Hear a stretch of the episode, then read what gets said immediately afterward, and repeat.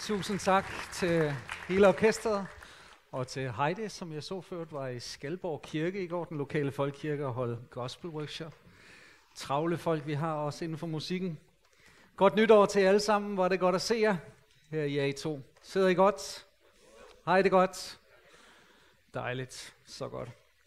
Vi øh, tager hul på et år, som øh, jeg tror på, Jesus har mange overraskelser til os i. Jeg tror, det bliver et velsignet år. Jeg tror, det bliver miraklernes år. Og jeg tror, det bliver et år, hvor du og jeg vi kommer til at sidde tilbage nytårsaften og sige, wow, Gud er i sandhed god. Er det rigtigt? Er Gud god? Han er det, og vi ved det. Og øh, vi skal minde hinanden om det her i dag. Når vi øh, taler om nytår og fortsæt, så er det nogle gange, vi får lidt den der ånd ind, fit for fight. Nu skal vi tage os sammen. Og mange har fået skrevet nogle fortsæt ned, nytårsfortsæt. Ja, kur der dur, og ud og blive fedt, og nye vaner, og vi skal anstrenge os. Og det kunne også være sådan en slags tale i dag, men det er ikke det, jeg oplever, Jesus kalder os til. Jeg havde en kort tale på et tidspunkt i 18, som jeg kaldte Fedt for fred. Og jeg oplever, det er et budskab i dag. Både til dig, til mig. Jeg oplever også det budskab til os som kirke inden for et nyt år. Er du fedt for fred? Er du klar til at tage imod fra Jesus et år, hvor du bare får lov at opleve hans fred? Hans kraftfulde, helbredende, genoprettende fred. Der er et ord, jeg gerne vil give dig, så du må godt tage din bibel frem. kommer til at gå ind i Guds ord i dag og, og se på nogle af de løfter og beskrivelser, som er om Guds fred. Men der er et ord her til at starte med, som jeg gerne vil give dig med, som øh, et ord til dig inden for 2019. Og jeg håber, det vil betyde noget i dit liv, ligesom det har betydet noget for mig i forhold til at se ind i det år, som vi tager hul på. Og ordet det står i Esajas bog, kapitel 26 og vers 12. Det er et enkelt ord, men jeg synes, det er et kraftfuldt ord. Herre, du skænker os fred. For alt, hvad vi har gjort, har du udført for os. Herre, du skænker os fred. For alt, hvad vi har gjort, har du udført for os. Jeg var ekstremt ærgerlig, og stod faktisk, tror jeg, min, min kone mener, at det er en af de første gange øh, i længere tid, hun har set mig græde offentligt. Det var dengang på et menighedsmøde, hvor vi som menighedsråd måtte stå og bede forsamlingen om at stemme imod et forslag om at købe en bygning på Julmærvej inde i byen. Det var altså nogle rigtig flotte lagerbygninger, synes vi. Øhm, men, men det ærgede mig, og det øhm, var samtidig bagefter, vil jeg også godt være ærlig at sige, en enorm lettelse. Fordi som type, så er jeg ikke sådan en, et menneske, som bare tænder helt vildt på at stifte gæld, eller gå ud over en kant og ligesom bare sige, nu skal vi udfordre alle naturlove, og nu skal vi bare kaste os ud i det. Så jeg vidste godt, at det var ærgerligt for kirken, men jeg havde også sluppet for lidt bekymring og stress. Så da jeg lige havde sådan tørret tårerne af erkendelse, så tænkte jeg så, okay, nu blev det så ikke lige nu, nu kan vi så fokusere på noget andet og gå og hygge os og være kirke, ikke? Og så pludselig, så kommer det her sted. Og jeg husker, jeg var ude at se det sammen med Oliver for første gang, tror jeg. Vi var ude at se det her A2-bygning. Det hed noget andet dengang. Det var Nordjyske, der ejede det, og vi havde afskrevet det, selvom vi vidste om det, for det lå jo for langt ude. Det var ikke lige det sted, vi ville ind og ligge op af Musikkens Hus, eller ved Aalborghallen, eller nede på, midt på, på, på hvad hedder sådan, midt i byen, ikke? Gammeltorv. Overtage det gamle rådhus, ud med men, øh, men pludselig så opdagede vi, at Gud havde et sted til os. Og jeg tænkte på, da vi gik ind i den fase, det jeg, jeg havde alle de her tanker, holdt op, det kommer givetvis til at blive dyrt. Og jeg mindes, hvordan det var, der med og mig, vi sad til vores første samtale og skulle skrive under. Vi havde købt et hus for første gang. Vi havde boet i lejlighed i rigtig mange år, og så skulle vi købe et hus. Og da jeg sad og skulle skrive under, og Mette, hun kan grine af mig i dag omkring det, så, så, så rakte jeg min hånd ud og, og mærkede på muren i, i huset der. Og jeg synes bare, den virkede så kold. Og jeg tænkte, er der overhovedet isolering i det hus her? Jeg tænkte bare, vi køber katten i sækken, og jeg havde bare sådan, nej, det er frygteligt. Og inden da havde jeg jo simpelthen brugt så mange timer, der var sådan en bunke papir, jeg skulle igennem, og jeg havde opdaget ting, som naboerne fra området der, de havde slet ikke vidst om. Jeg havde opdaget det og gravet det frem. Og jeg sådan livrem og seler, ikke? vi skal have styr på det. Og, og, og jeg så tænkte, det her projekt, hvordan skal det dog gå? Og så oplever jeg bare Guds fred. Guds fred ind i det hele. Og når vi står tilbage her og sidder rigtig dejligt i nye stole, i en sal, hvor der er plads til alle. Vi har faciliteter til alt det, vi har drømt om. Jeg husker, vi engang havde en visionssamling, hvor vi skrev alt op, hvor vi drømte om, og en af tingene, det var et lydstudie. Og når vi kommer herud, så er der et lydstudie. Det er nærmest alt, hvad vi har drømt om. Jeg ved ikke, hvad det næsten skulle være tilbage på listen. Det skulle have været en sø og en legeplads og nogle øh, placeringer sådan helt ind midt i byen. Men når vi har oplevet det her år 2018, hvordan Gud lagde til rette, prisen, den blev så god, lånene blev så gode, det vi havde brug for at samle ind, det kom ind. Når vi havde brug for særlige kompetencer, så var det som om Gud sendte mennesker i rette tid, med de rette gaver og de rette ressourcer. Og vi har bare oplevet, at det vi har gjort, det har vi oplevet, det er fuld af fred. Hvorfor? Fordi det er noget, Herren har udført for os. Er det ikke rigtigt? Vi må bare træde skridt tilbage og sige, jamen, vi fik lov at være med, men det var jo dig, der gjorde det. Og derfor blev det så fredfyldt. Derfor oplevede vi, der var ikke nogen personer, der skulle bære hele byrden. Der var ikke nogen bestemte, det lå på Jesus skuldre. Og jeg har bare lyst til at minde dig om, at de ting, som du sidder og kæmper med, de problemstillinger, du har, og tænker, åh nej, hvordan skal vi komme igennem det som familie? Hvordan skal vi komme igennem de omstændigheder, de svære ting? Hvordan skal jeg som person komme igennem det her år? Jeg har lyst til at sige til dig, at han vil skænke dig fred, for alt hvad du kommer til at gøre, vil han gøre for dig. Han vil udføre det for dig. Og det er den nådes øh, kraft, som er i Guds fred. Guds fred har en siametisk tvilling, og det er noget. Prøv at lægge mærke til, at Paulus nævner nærmest aldrig Guds fred, uden han nævner nåden først. Nåde og fred, vær med jer. Og hvad er noget? Det er, at Gud gør det, og så får du lov at være med.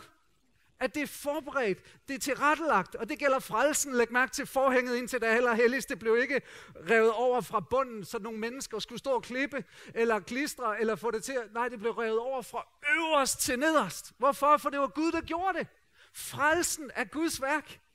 Og ven, dit år 2019, prøv at tænk på din problemstilling. Prøv at tænk på din krise. Prøv at tænk på det, der fylder den bekymring, du har. Jeg har bare lyst til at sige dig, han kommer med sin fred, for det du skal gøre, om det er på job, på uddannelse, om det er som mor, far, bedstemor, bedstefar, om det er som søn eller datter, eller bror, eller søster, eller nabo, eller ven, hvad det er. Han kommer til at gøre det. Han kommer til at udføre det, og du får lov at opleve overraskelsen ved hans godhed. Amen. Amen. Så når jeg har tænkt på det her år, så tror jeg på, at det bliver et fredens år. Det bliver et fredfyldt år. Og når jeg har søgt Gud for, hvad er det, du vil sige? Her, for jeg vil høre, hvad du vil sige, så kom det her over til mig fra salmernes bog. Nu vil jeg høre, hvad Gud siger. Herren taler jo fred til sit folk. Jeg oplever, at Herren taler fred til sit folk. Jeg oplever, at Herren kommer til os som menighed og siger, slap af, jeg er med jer. Slap af, jeg går foran jer. Slap af, I skal se, hvad jeg vil gøre. Og fordi det Gud kommer til at gøre i byen gennem os, det er noget, han allerede er i gang med, så handler det ikke for os om at sige, kom Gud og velsign vores planer. Vi har mægtige tanker. Nej, det handler om at finde ud af, hvad gør Gud? Hvad gør Gud i byen? Fordi vi skal gøre det, Gud gør. Han taler fred. Han taler, han vil gøre det. Han taler, han kommer til at virke det frem. Og så er der nogle af os, vi har sådan et billede af Guds fred. Kom lige herop, Simon. Du så så godt ud heroppe på scenen før. Simon Lionel, i dit nye julesæt der. Ja, det er så godt. Sådan et billede, jeg nogle gange kan have fred. Kom her, Simon. Det er en kristen, der har Guds fred det her i sit liv. Det er en kristen, som sådan er pakket ind i vat. Og øh, en kristen, der faktisk ikke rigtig bemærker virkeligheden han øh, står med løftede hænder i gudstjenesten og er bare fuld af Guds fred. Og han går rundt i sit liv og sin karriere, og åh, Gud er god, og hans fred fylder mig. Men øh, nu skal jeg befri dig. Kunne du få været? Jeg tænkte, hvis du var faldet om. Så kan du ikke lige nulle ham af?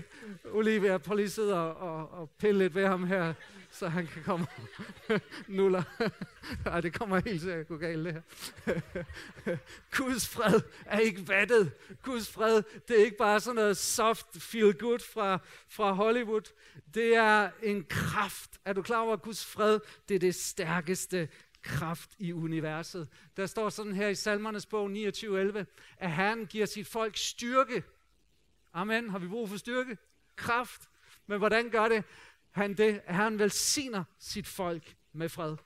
Og nogle gange så tænker vi på, på Guds fred som sådan noget, vi kommer ind og modtager til en gudstjeneste, så får vi en velsignelse. Og vi er så fyldt af fred, og så er vi tilbage i hverdagen. Og så er vi i bekymring. Og så er det bare fluffy. Men jeg har lyst til at sige, Guds fred er hans styrke, hans nærvær, hans kraft. Det er hans ånd, der er i os og over os. Det er ham selv, han giver os. Alt med Gud handler om hans fred. Gud fader kalder sig flere gange i sit ord for fredens Gud. Romerne 16, fredens Gud skal snart knuse Satan under jeres fødder. Amen. Der kommer en dag, hvor alt skal være slut og forbi med ondskaben. Og det er noget, fredens Gud kommer til at udrette. Jesus, han er vor fred, siger Paulus i Efeserne 2.14. Han kaldes også for fredsfyrsten. Freden har et navn.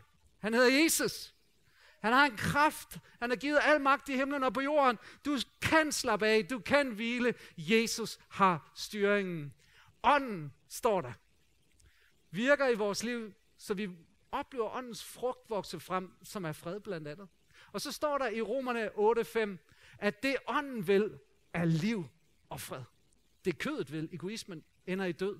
Men det helligånden vil, det er liv. Og liv vil altid kendetegnes ved fred. Prøv at lægge mærke til, hvordan Bibelen starter. Der står, at der var øde og tomt. Et andet ord for det, det er kaos. Og så ruede Helligånden over kaoset, og så taler Gud sit ord, og så bliver der liv og fred. Ven, Helligånden virker, hvor der er fred. Helligånden fremmer freds ride. Guds ride, siger Paulus i Romerne 14:17, består ikke i, hvad vi spiser og drikker. Er der nogen, der er skuffet? Men det består i retfærdighed, fred og glæde i Helligånden. Amen. Så, så Guds rige, Guds atmosfæren, det som er i himlen, og som Gud beder os om, komme dit rige, kom mere af dit rige, kom mere af himlen her hos os. Jo mere vi får af himlen her, jo mere fredfyldt vil vi opleve os selv, vores familie, vores hjem, vores job, vores menighed, vores virkelighed. Kan I sige amen til det?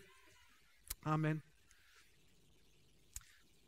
Lige inden Jesus, han ved, nu skal han gå korsets vej, så siger han nogle last words til hans disciple. Og det finder vi i Johannes 14, 15 og 16. Og meget af det handler om Helligånden. Meget af det handler om det der liv, hvor Kristus bor i os ved hans ånd. Og så siger han til sidst, sådan har jeg talt til jer, for at I skal have fred i mig. I verden har I trængsler, men hvad frimodig, jeg har overvundet verden. Hvis du går og drømmer om og forventer, at der kommer fred her på jorden, fred i Danmark, fred i Aalborg, fred i dit liv, og alt i dig bare bliver sådan et vatlandskab, hvor du går rundt som sådan en lille englebasse med vinger og ingen udfordringer for i 2019, så vil jeg bare sige, det har vi ikke nogen som helst grundlag for at tro på. Tværtimod siger Jesus her, i verden vil I opleve trængsel. I vil opleve modstand, I vil opleve krise, I vil opleve pres og tryk, han har sagt, hvis du bliver troende, så det jeg kan love dig, det er, at udover at du før måske kæmpede med dig selv, så får du lov at kæmpe med mørket også nu. Nu får du lov at kæmpe med fristelser. Nu er der ting, som omdefineres. Så det at blive troende er altså ikke bare at sige ja til at leve på sådan en lyserød sky. Det er også at sige ja til at være i kamp. Og den kamp, det er, at der er nogen, der vil tage din sjælefred, og derfor må du kende til freden, Jesus tilbyder. Han siger, I skal have fred i mig. I verden skal I have trængsel. Der kommer en dag, hvor Gud vil skabe en ny himmel og en ny jord, hvor mange glæder sig. Der står, at retfærdighed skal bo der. Der skal ikke være sygdom, der skal ikke være lidelse, der skal ikke være smerte eller ondskab, fattigdom, ingen hungersnød, ingen naturkatastrofer. Der skal ingenting andet end hans fred være. Det skal være et fredsrige.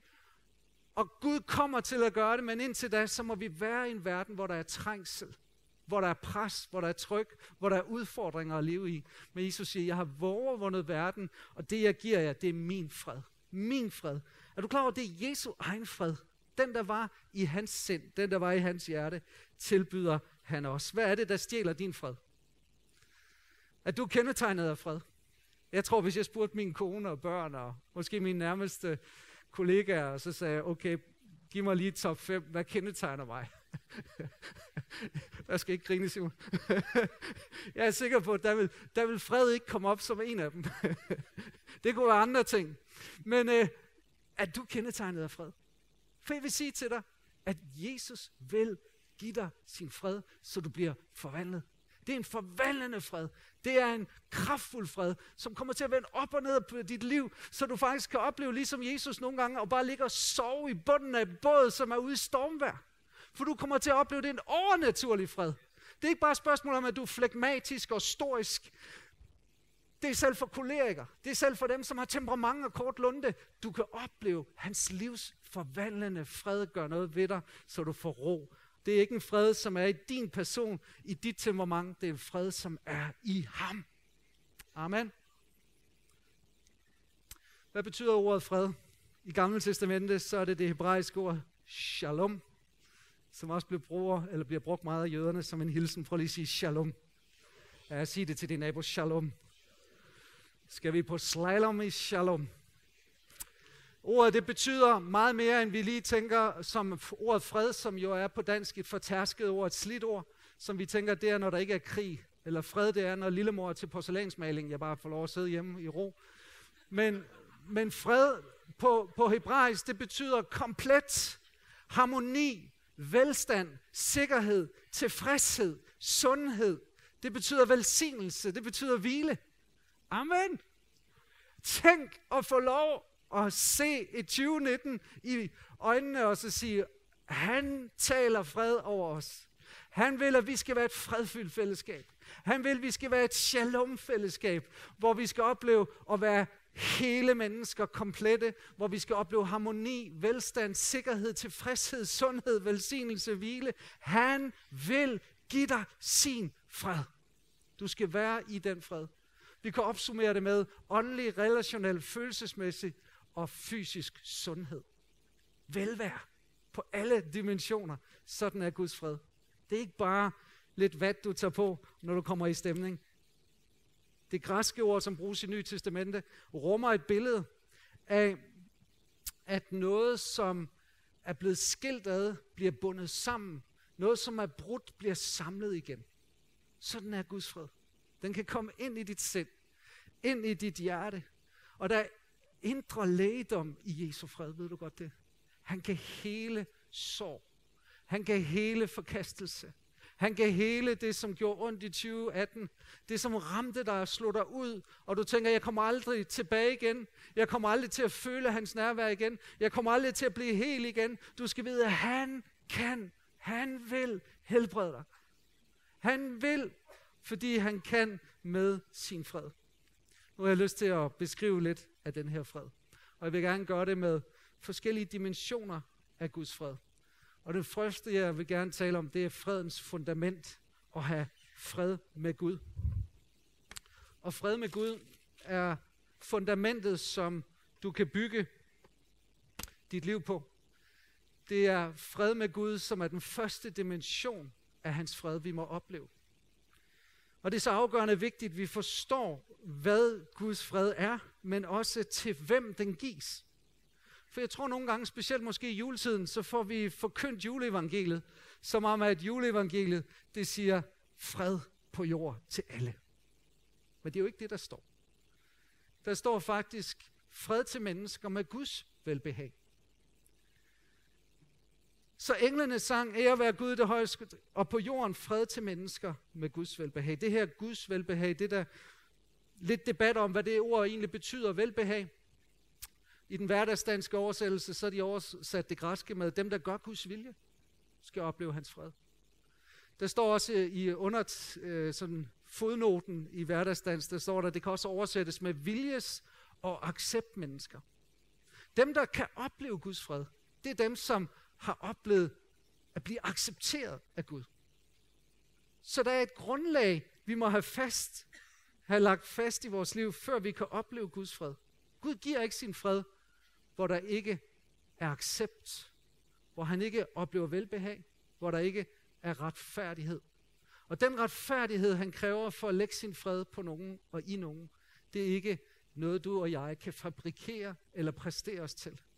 Men det er tydeligt, når vi læser Bibelen, Isaias 53, at Jesus skulle komme som den her stup, som skød op af den hårde jord, og der står, han blev straffet for, at vi kunne få fred. Ved hans sår blev vi alle helbredt.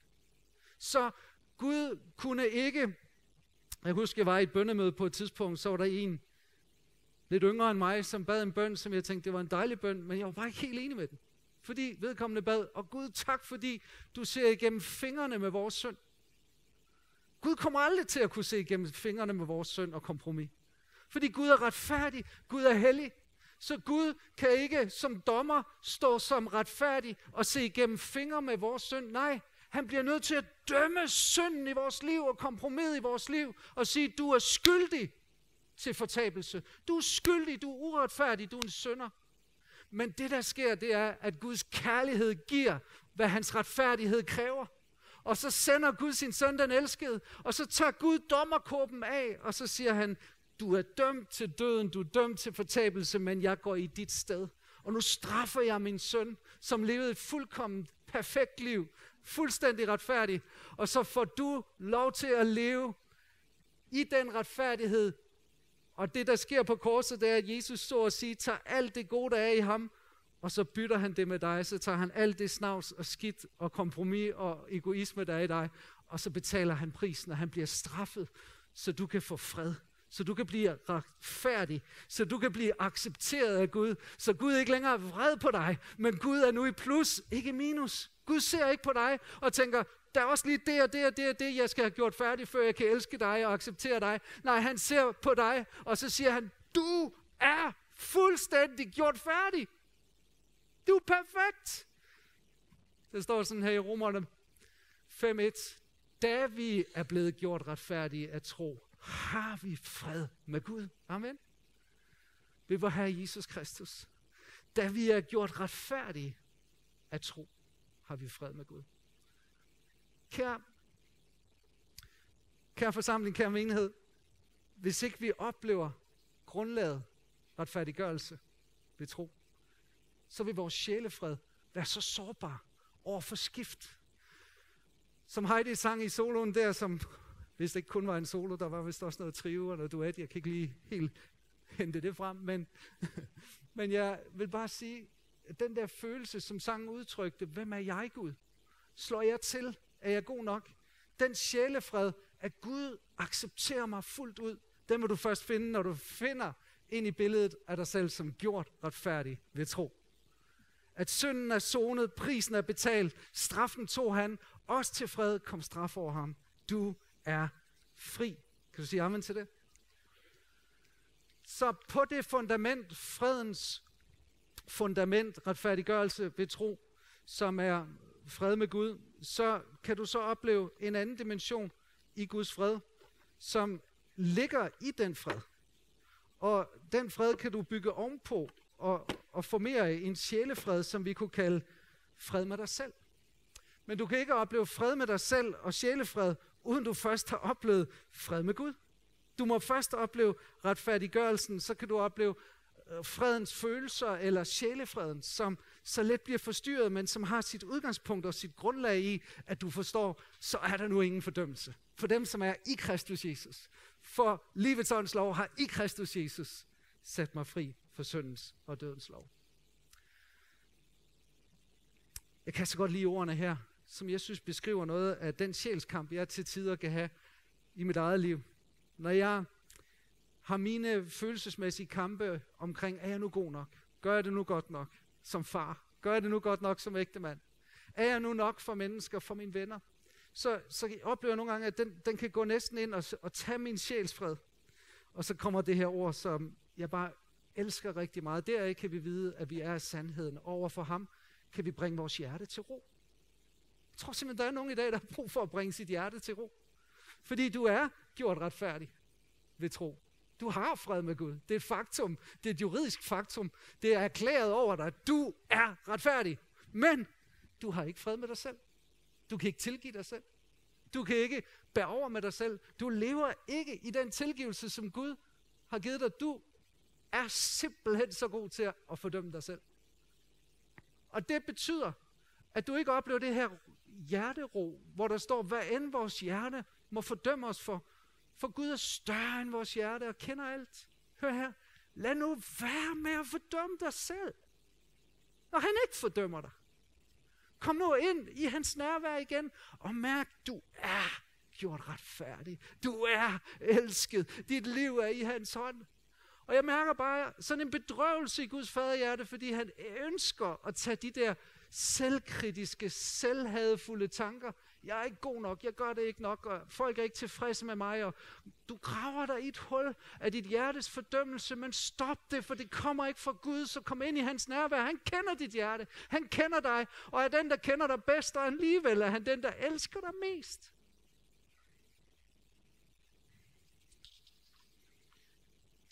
Jesus siger sådan her også i Johannes 14, 27, fred efterlader jeg, min fred giver jeg, jeg giver ikke som verden giver.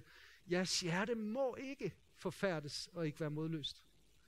Det er som om, der er en desperation i Jesu hjerte. Nu giver jeg jer min fred. Og så for alt i verden. Det er som om, man næsten mærker bedrøvelsen i Jesus. Jeres hjerter må ikke blive forfærdet. I må ikke blive bange. I må ikke blive grebet af angst. I må ikke blive modløse. Det betyder, at modet synker. Jeres hjerter må ikke være sådan. Jeres hjerter må være fuld af tro, fuld af tillid, fuld af hengivenhed, fuld af fred. Min fred giver jeg jer. Min hvile giver jeg jer. Lad nu være med at holde fast i frygten og angsten. Giv slip. Lad ham tage det. Han vil give dig sin sjælero, sin sjælehvile. Jeres hjerter må ikke. Ham de kalder prædikanternes fyrste, Charles Spurgeon, han sagde sådan her, at Guds egen fred. Du vil ikke kunne forstå den fred, som du skal nyde. Den vil rumme hele dig. I sin egen omfavnelse, hjerte og tanker, vil gennem Jesus blive ført ind i et hav af hvile. Så kom gerne liv, død, fattigdom, smerte, sladder. Jeg dvæler i Jesus over hver et blæsevær og en mørk sky. Charles Spurgeon beskrev erfaringen, følelsen af fred. Guds fred, som vi læser i 4, kapitel 4 i Filipperne, overgår al forstand. Hvad betyder det egentlig? Det her, vi siger i Filipperne 4, 4, at Guds fred overgår al forstand, det betyder, at Guds fred faktisk kommer over mig og i mig på en måde, så forklaringerne på det, der sker, ikke er vigtige længere. Kender du det? Jeg kan huske, da min far blev ramt af Alzheimer's. Og, og jeg havde hovedet fuld af spørgsmål. Jeg tænkte, Gud, hvordan kan du tillade det? Gud, hvordan kan det her foregå? Han døde af Alzheimer's. En, en, en spiral nedad, som var så svær for mig som søn at håndtere. Men det, jeg oplevede, det var et, et, en dimension af Guds fred, som overgår al forstand. Det vil sige, det var ikke afgørende for mig at kunne sige teologisk, hvorfor det her sker. Hvorfor Gud kunne tillade det.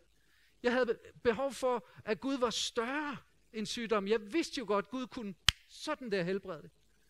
Jeg vidste også godt, at min far elskede Jesus og havde fuld af tro i sit hjerte. Jeg vidste, det var ingen straf over ham. Men derudover, så stod jeg med en masse spørgsmål. Men jeg oplevede bare, at hans fred overgik min forstand. Det var ikke vigtigt for mig længere at forstå. Jeg oplevede bare, at han var nær i freden. Og jeg har bare lyst til at sige, at Guds fred er ikke bare fravær af krig, det er nærvær af Jesus. Og der står i det her afsnit, at Guds fred overgår al forstand ved bevare jeres tanker og jeres hjerter og tanker i Kristus Jesus. Det her ord bevare er et militærudtryk. Og nogle af os, vi tænker så på en vagt, der står vagt sådan lidt passivt og sikrer, at der ikke er noget, der sker. Men det ord betyder, at det er en offensiv beskyttelse. Det er faktisk en her, der omringer en by, og ikke bare står og venter på angreb, men er offensiv, så de er på vagt efter, hvad kommer der ud, og går til angreb på det, der kommer. Ved du godt, Gud er aktiv i dit liv. Gud er ikke bare passiv, så når der sker et eller andet hov, så kommer han løbende. Jeg må hellere hjælpe hende. Der sker noget med hende. Vi må sende noget, noget fred afsted. Kom, kom, kom. Nej, hvis du lever i bøn og i tak, som det her afsnit beskriver, og du bringer dine ønsker frem for Gud, så står der, så skal Guds fred, som overgår alt forstand, bevar på en måde, så det er i aktion, i aggressiv aktion for at beskytte dit sind og dit hjerte og dine tanker, så du får sjælefred. Så det, der er din faktuelle virkelighed, fred med Gud, også bliver et fred i dit sind og dit hjerte, så du kan koncentrere dig om Jesus. Nogle gange så kan vi være i så meget mørke i sjælen og sinden, at vi næsten ikke kan se ham og høre ham. Jeg husker, da jeg virkelig var ramt af stress som 22-årig, så kunne jeg faktisk ikke bede. Det var som om, det blev bare slukket. Og det var ikke noget bedre for mig, end når nogen kom og bare bad med mig og for mig. Du kan være i sådan et mørke i sjælen, at du ikke kan bede, du kan ikke, du kan ikke rumme det, du skal bare vide, at Guds fred er der. Gud kan, Gud vil. Så vi har fredens fundament, vi har fredens følelser, fred med dig selv, men der er også fredens forbindelser. Og i den her oplevelse af, at du får fred med dig selv, så vil Gud gøre noget i dig, som gør, at du får fred med andre. Det kommer til at smitte af på dine omgivelser, når freden sætter sig som et fundament i dit liv af retfærdiggørelse. Du bliver fri fra fordømmelse. Du, du får en selvaccept i Guds accept. Dit selvbillede formes af dit Guds billede. Du forstår, at han smiler dig i møde om morgenen, når du står op. Det gør bare noget ved dit ansigt og din måde at komme andre mennesker i møde på. For du ved, du har værdi, du ved, du er elsket. Og så behøver du ikke at tænke, uh, jeg er ikke god nok, uh, jeg kan ikke, uh. Nej, men lige der, der kommer freden også ind. Og det er som om, jeg så her i ugen, at det her vers, som jeg ofte har brugt til at beskrive Guds ledelse, at hvis vi nogle gange kommer i gråzoner, sorte, hvide spørgsmål, de er lette at håndtere. Skal jeg slå en mand ihjel? Nej, siger Guds ord. Skal jeg have to koner? Nej. Skal jeg... Og så kan du have gråzonerne. Så tænker jeg, at Guds fred bekræfter, Guds fred kan forsvinde, og så ved jeg, det er forkert. Og det er også rigtigt. Men det slog mig bare, i konteksten her, der står, Kristi fred skal råde i jeres hjerter. Til dem blev I jo kaldet som hvad? Lemmer på samme læme. Så her tales der om Kristi fred, som det, der skal præge vores relation til hinanden. Og ordet råde, prøv lige at sige råde, det, det betyder faktisk at være kampdommer. Der er ikke noget værre end at spille et spil, og der ikke er enighed om reglerne, eller se bold, og der ikke er en ordentlig dommer, for dommeren har afgørende betydning. For dommeren sætter reglerne op, og Kristi fred skal sætte reglerne i vores fællesskab. Og den måde, vi agerer på, når vi alle ved, at vi er elsket ufortjent, og vi har fred med Gud, og Kristi fred får lov at styre os og være kampdommer, så går vi jo ikke rundt og kaster svineri i hovedet på hinanden. Og vi er jo ikke fejlfindere. Det er vi jo kun, hvis ikke vi har selvaccept. Hvis ikke vi hviler i Guds accept. Så er vi optaget af at smide den der pegefinger afsted, og de og dem og de, og hvorfor det, og deres fortid og deres fremtid, og de gør det, og hvorfor det. Kristi fred, lad det råde. Vi er et lame. Vi har samme herremester. Det ændrer hele vores oplevelse af fællesskab. Vi bliver et fredfyldt fællesskab. Vi bliver gode til relationer, fordi vi ikke skal have noget for andre. Vi hviler i Guds accept. Vi har fred med Gud. Vi skal, vi skal ikke leve af de andres anerkendelse. Den får vi fra Gud. Vi har fred med os selv. Vi kan have fred med de andre. Og den sidste, inden jeg skal stoppe her, det er fredens forankring. Og vi kunne blive ved med at bygge ovenpå her. Her har jeg bare skrevet fred i alle livszoner shalomfreden, den nøjes ikke med at være der søndag og i din tro og i din bøn. Der står sådan her i 2. Thessaloniker 3:16, fredens herre, give jer freden altid og på alle måder. Herren være med jer alle. Kan I sige amen til det? Gud vil ind og blande sig i alle dine relationer, alle forhold i dit liv. Der er ikke et forhold, et område, hvor han ikke vil komme ind med sit fred, med sin fred. Og derfor så kunne vi bygge videre og bygge ovenpå, og så sige fred i forhold til din krop. Jeg ser lige den der Bilka-reklame for tiden, hvor, hvor konen går hen og lægger, lægger hånden på farmanden og siger, nå, en Bilka-bul. Og så står han der og, og har lidt mere vægt bag ordene end sidste år. Har du fred med din krop? Der er så meget i de her tider, som gør, at vi ikke skulle have det. Fred i din økonomi. Har du fred i din familie, fred i dit hjem? Det hele udspringer af fred med Gud, fred med dig selv. Og så oplever du, at shalomfreden, den ikke isolerer sig. Den skaber noget helt, noget komplet, og du formes af den. Jeg har lyst til at spørge dig i dag her til sidst. Har du oplevet at få lagt fundamentet for Guds fred? Har du fred med Gud? Det er en bøn, jeg kunne bede for dig, eller en rådgiver eller en forbeder kunne bede for dig i dag, hvor vi med garanti kan sige, den bøn svarer Gud. For Bibelen siger i Romerne 10, hvis du med din mund bekender Jesus som herre, dit hjerte tror Gud oprejste ham fra de døde, så skal du blive frelst. Så retfærdiggørelsen kommer til en som tror på, at Jesus tog vores straf for, at vi skulle få fred. I det øjeblik, du ser, at han hænger på korset for din skyld, så får du fred med Gud. Gud er ikke længere din fjende, han er ikke længere vred på dig. Du er ikke længere vredens barn. Nu er du Guds elskede barn, og han kan lægge sin fred på dig. Og få fred med Gud kan være en kraftfuld oplevelse. Andre oplever det nærmest uden følelser. Men pludselig er der en ny virkelighed, der er en ny nyt selvbillede, der grupper frem. Man forstår, at jeg har fået ret til at være Guds børn, og jeg forstår ud af hans ord, hvordan han ser på mig, og jo mere jeg fordyber mig i Guds syn på mig, jo mere fri bliver jeg i min relation til mig selv, og nu kan jeg tilgive mig selv, jeg kan komme over mig selv, og jeg kan række ud til andre. Har du brug for i dag at finde ny sjælefred? Har du haft, kære mor, den her indre nagging af dig selv hele tiden. Du gør det ikke godt nok, og det er min skyld det i mit barn der, og det er min skyld det i det barn der. Stop det. Bring dit hjerte til ro. Tag imod hans fred. Kære mænd, som kommer hjem nogle gange i et hjem, der var fredfyldt, indtil du kom ind ad døren. Kolossenserne 3, i forlængelse, lad Kristi fred råde i jeres hjerter, så står der, Koner skal elske deres mænd, og mænd, de skal ikke være hårde ved deres koner. Og der står senere, at børn skal adlyde deres mor og far, så står der, I mænd skal ikke blive for hårdhændet over for børnene. Som om, at vi mænd, vi trænger altså til noget ekstra kristi fred. Vi trænger altså til at få ro herinde i for os selv. Så når vi kommer ind ad døren, så begynder vi ikke at nakke med vores ord. Så begynder vi ikke at rive ned men så er der allerede ro i sjælen. Og så kan du relatere til dine børn og til din hustru. Du kan relatere på dit job, til dine naboer, til dine venner, uden at skulle søge noget i dem, som har at gøre med din anerkendelse eller din accept. Du behøver ikke at slå de andre for at få fred ind i.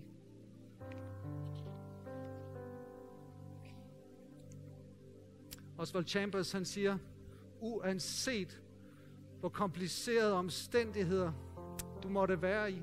Så et øjebliks kontakt med Jesus, og al virak er væk. Panikken er væk. Den hule tomhed er væk, og hans fred er lagt ind fuldstændig ro, for som han siger, mig er givet al magt. Et kort øjebliks kontakt med Jesus, og der er fred. Her vil jeg gerne slutte og så sige, når Gud giver dig fred, hvad gør han så? Så lader han sit ansigt lyse over dig. Hvorfor gør han det? Det gør han for at sige, der er ingen, der er ingen mørke panderygter rykker i mit pande, når jeg ser på dig, mit barn. Der er ikke nogen bekymring i mit ansigt. Prøv at se, mit ansigt lyser. Du er elsket. Du er accepteret. Du er fagnet, som du er. Og så lader han sit ansigt lyse over dig. Han løfter sit ansigt mod dig. Hvorfor? Han vender dig ikke ryggen. Han skammer sig ikke over dig. Han er stolt af dig. Han elsker dig. Og derfor giver han dig sin fred. Shalom fred. Så jeg vil bare sige til dig, han velsigne dig, han bevarer dig. Han lader sit ansigt lyse over dig, hvad der noget i. Han løfte sit åsyn på dig og giver dig fred. Kraftfuld fred. Udrustende fred forvandlende fred. Fred til dit hjerte, fred til dit sind, fred til dit hjem, fred til dit job, fred til din bil, fred til din cykel, fred til dit buskort, fred ind over din private økonomi, fred til din netbank, fred til din svigermor, fred til din svigersøn, fred til din vennekreds, fred ind over huslån, fred ind over kassekreditten, fred ind over det, du oplever som fjender, som står og råber dig ind i hovedet. Han vil dække måltid. Han vil dække bord foran dig. Skal vi bede sammen? For